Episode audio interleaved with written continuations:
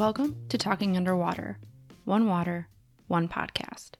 I am Katie Johns, Editor in Chief of Stormwater Solutions and Water Quality Products. In this episode of Talking Underwater, I am joined by James Logan, Water Market Leader for AEM, and we discuss the 2023 State of the Market Report Response to Climate Vi- Variability. The report examines infrastructure challenges, the impact of climate variability and weather events, and present day responses to those challenges. James and I dive into the results, the biggest findings, the biggest challenges facing the sector, and more. So, without further ado, here is my interview.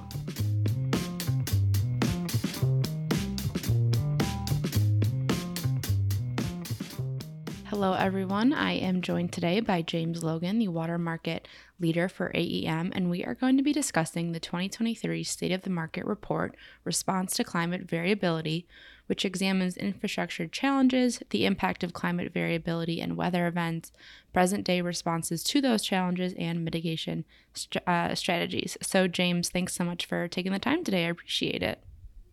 Thanks for having me, Katie. Of course.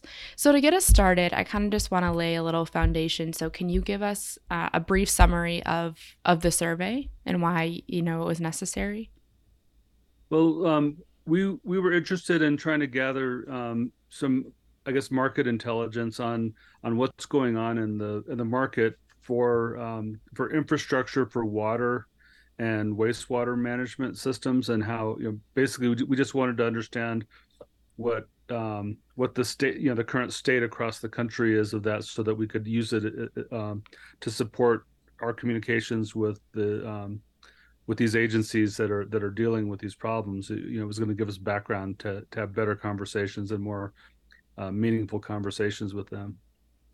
Yeah, absolutely. Which is is always important to have those meaningful conversations. Um, and what were some of the biggest findings that came out of this survey and report? Well, some of the things that stood out to us, um, some are that the um, the the useful life of many of the systems, um, you know, that they were designed when they first were built, are um, have already been reached, and they, you know, they're they're sort of um, keeping the systems going, but they're um, but they're not keeping up with the with their current capacity needs and actually the changing capacity needs that they have as as the impacts of climate change hit. Mm-hmm. So they're um, that, that's you know those are the things that we're seeing the most the most of is that you know they um, these systems are old and they've been around for a long time and they um, and their useful life is nearing the, nearing their end for for the system. So they're going to have to be either rehabilitated or um, or replaced you know or, or expanded to to manage some of the things that are coming up. And so that was a that was a big you know big finding that that really a lot of these systems are aging out and they they need to do something about it yeah absolutely. So we actually do our um, own internal state of the industry surveys which we will be talking about in our next podcast episode. But one of our open-ended questions is is about one of the you know what are is going to be the greatest challenge coming up. And a lot of people said aging infrastructure. And so it feels like it's matching up with this survey as well and that really across the entire water sector that's worrying people. And it feels like these climate change impacts are just kind of exacerbating the aging infrastructure more. Is that what you're seeing too? It is, and you know the other the other thing that's it's very related to it is that the um, the the design criteria for these systems were based on um, on basically climate variables from like 20 years and 30 mm-hmm. and 40 years ago and the, the some of these variables have changed since then that are you know so the so the designs the original design hasn't kept up with what's happening. And so now we're you know, we're seeing things like more intense rainfall which has a big impact on this infrastructure. And the um, that that intensity of the rainfall even um, it, it, just means that the infrastructure isn't able to um, to deal with it as well as it as they originally had intended when they designed it 20 30 40 50 60 years ago. Yeah. And how i know that you're not not a fortune teller and you don't have all the answers but from your perspective or from AEM's perspective how can we work to get those aging infrastructure elements up to date so that they can withstand changing climate so so i think one of the things that people need to do or the, these agencies need to do is first get um, an understanding of what the um, the expected Im- impacts of climate change are for their particular area because it's sure. not the same everywhere. Everywhere right. there's some some places where there's very little change, and other places where there's a lot of change happening with respect to temperature and rainfall. You know, with with the increased temperatures that they're seeing, there, there's more moisture being held in the air. Then that moisture that's in the air comes down and um, and results in more intense rainfall in locations, and that those types of things are are causing, you know, wreaking havoc with some of the the infrastructure that we have now. You know, just it just wasn't designed to handle the amount of um, you know the impact of this of the of the additional rainfall and the um, uh, you know that's that's being caused by some of the temperature variations that we're seeing. Yeah, absolutely, and something that you know affects uh, being able to update infrastructure is of course funding which i know in when i was looking at this report funding was one of the top infrastructure concerns for those who responded to this survey. So i'm wondering if you can kind of expand on that or share your analysis of that and, and how you know impactful funding is to, to this issue. Uh, so that that is that's that is one of the major challenges that these a- agencies brought up on how they would deal with the the impact of of uh, of climate change is that they didn't really have the budgets to do anything significant to deal with it because the um, you know somebody has to pay for these changes and mm-hmm. the, and and it's you know in some cases depending on how their funding is derived they're either talking about increasing rates to their their users of their systems or or um, increasing taxes to collect more money for the for them um, you know and, and all these things have a you know there's a big social impact when you do these types of things because the the people you know there's there's some people that just um don't I, I think it's it's it's in human nature to not want to pay for something unless you absolutely have to mm-hmm. and so that's the part they have to convince people that they have to do it in order for them to sort of keep up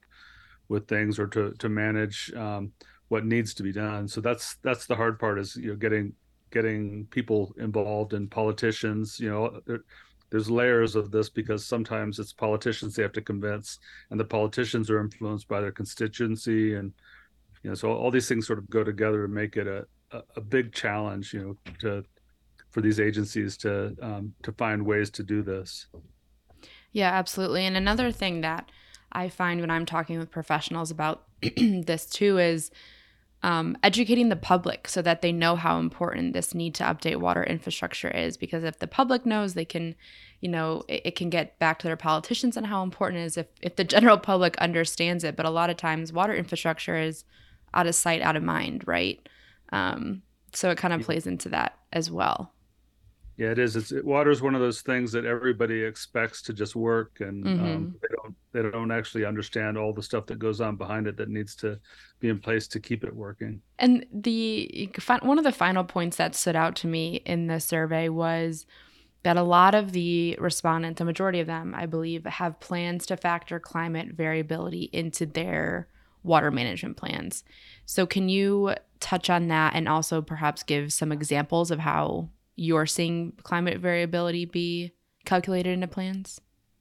Well, the so yeah, so that's actually a, a big area that we've done a lot of work in. Is that we've we've worked with agencies helping them to do what's it's called a design a design storm is is is a um, a storm that's sort of mathematically calculated and and it's used to um, to size the infrastructure to, so that it can manage these um, storm events of, of certain sizes and that's really one of the areas that's changed a lot due to climate change is that these design storms have changed in intensity and duration and um, and because of those changes that have happened in those design storms the infrastructure that was built for a design storm that was typical 40 years ago that same infrastructure can't manage the the the what what today's design storm that would match like a people have heard of the term like a, a, two year rainfall event or a 5 year mm-hmm. or 10 year or 50 year rainfall event.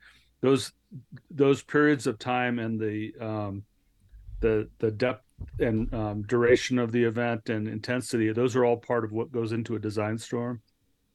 And they're used as the criteria for for building infrastructure.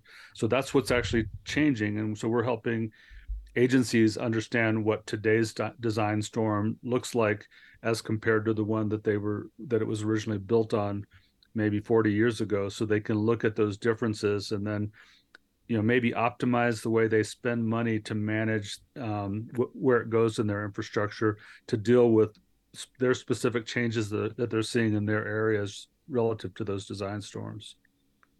Yeah absolutely well james you have answered all of my questions and for any of our listeners we are going to link the downloadable um, report in this in this show notes. But James, are there any final points about this you'd like to share with our audience?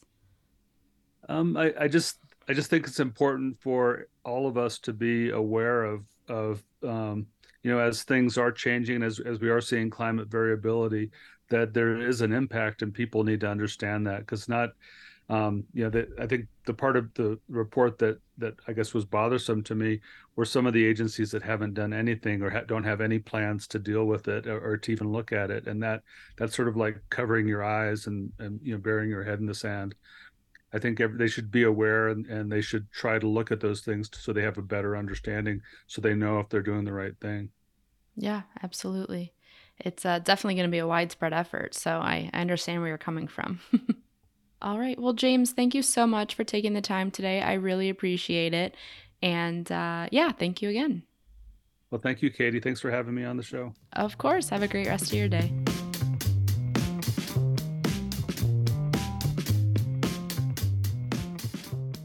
And with that, don't forget to like, subscribe, share on iTunes, Google Play, SoundCloud, and Spotify.